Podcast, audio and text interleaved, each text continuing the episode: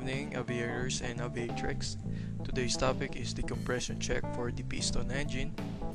So step 1, turn off the engine inside the cockpit.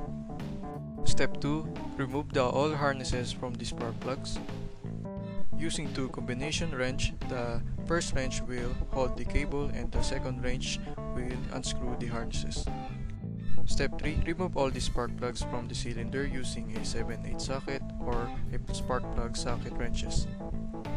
Step 4. Find the first cylinder of the engine.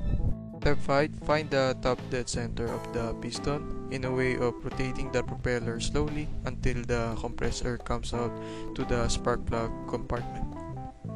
Also check the timing mark in the propeller hub to assure it's on the top dead center. Step 6, we install the compressor gauge extender to the spark plug compartment and connect the compressor gauge.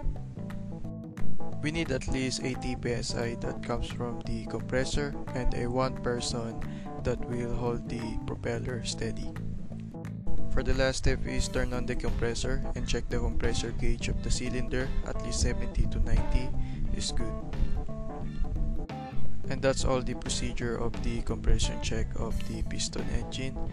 Stay safe. Thank you.